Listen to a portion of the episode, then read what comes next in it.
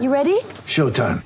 On May 3rd, summer starts with The Fall Guy. Let's do it later. Let's drink a spicy margarita. Make some bad decisions. Yes.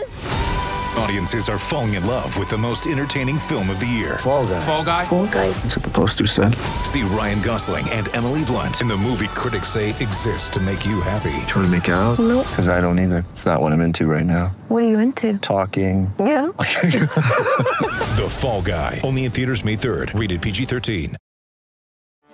Get ready for the greatest roast of all time. The Roast of Tom Brady. A Netflix live event happening May 5th. Hosted by Kevin Hart, the seven-time world champion gets his cleats held to the fire by famous friends and frenemies on an unforgettable night where everything is fair game. Tune in on May 5th at 5 p.m. Pacific time for The Roast of Tom Brady, live only on Netflix. It's time for Grant. Today's rant is brought to you by Newworks Plumbing, locally owned in Sacramento for 20 years. Whether it's leak detection, water line repair, bathroom plumbing, Newworks Plumbing is a full-service plumbing solution. And no matter how small or how large your plumbing problem, they've got it fixed for you. And their expert technicians are available 24/7 for all of your plumbing needs. NewworksPlumbing.com. Well, the NBA has come out with their fine and punishment for Meyers Leonard of the Miami Heat. Now, I'm sure you have heard by now is anti-Semitic comments while playing a video game over the internet. What does the NBA do? $50,000 fine, and he can't be around the Miami Heat for a week, and he has to do some diversity training, okay? Think about that for a minute. $50,000, can't be around the team for a week. Now, let me back up to July of last summer. Do you remember when DeSean Jackson went on Instagram and made his anti-Semitic comments, and then they were backed up by Steven Jackson?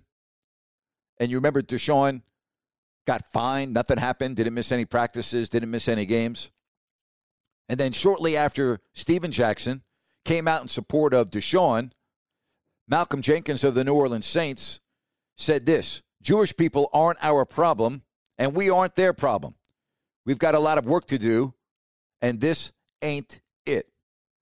Now, Mitch Albom, the outstanding columnist from the Detroit Free Press, shortly thereafter came out with a column. And I'm going to read one paragraph.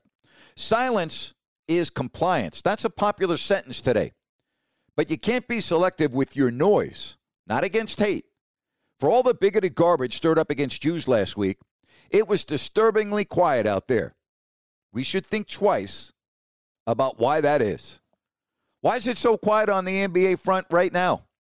How come LeBron James and other NBA players are not coming out against the hate speech from Meyers Leonard? Why are they being so disturbingly quiet?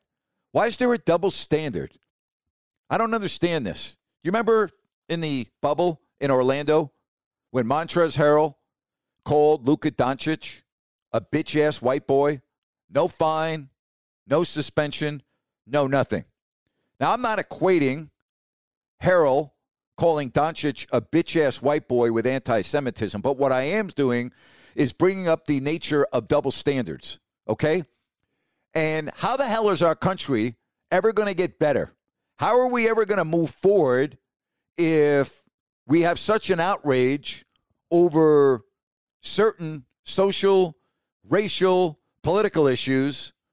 But anti-Semitism comments or anti-Semitic comments just kind of seem to, well, it's okay, we'll just fine them and no big deal. And I'm not saying that Meyers Leonard should be canceled and he should never play again in the NBA. I don't believe that at all. I actually thought his apology was very sincere. I think I'm in the minority there, which, again, I think is a shame, but I take his apology. I believe what he said, doesn't condone what he said, but I accept his apology. But where are the other NBA players? How come nobody in the league other than the commissioner, Adam Silver, is speaking about Meyers Leonard? Again, I go back to Mitch Albom's sentence that this is spot on. But you can't be selective with your noise, not against hate. Why are people being so selective with their noise? How are we ever going to move forward in this country if so many continue to be selective with their noise. Think about that for a minute, and think about that this weekend. And hey, thank you so much for joining me on this podcast. My thanks to you, and particularly if you're listening on Apple Podcasts, please rate the podcast, write a brief comment. It only takes a moment. I would certainly be grateful. And don't forget about my video rants over on YouTube, same name if you don't like that, with Grant Napier. Hey, make it a fabulous weekend. And again, thank you so much for checking us out here, If You Don't Like That, with Grant Napier.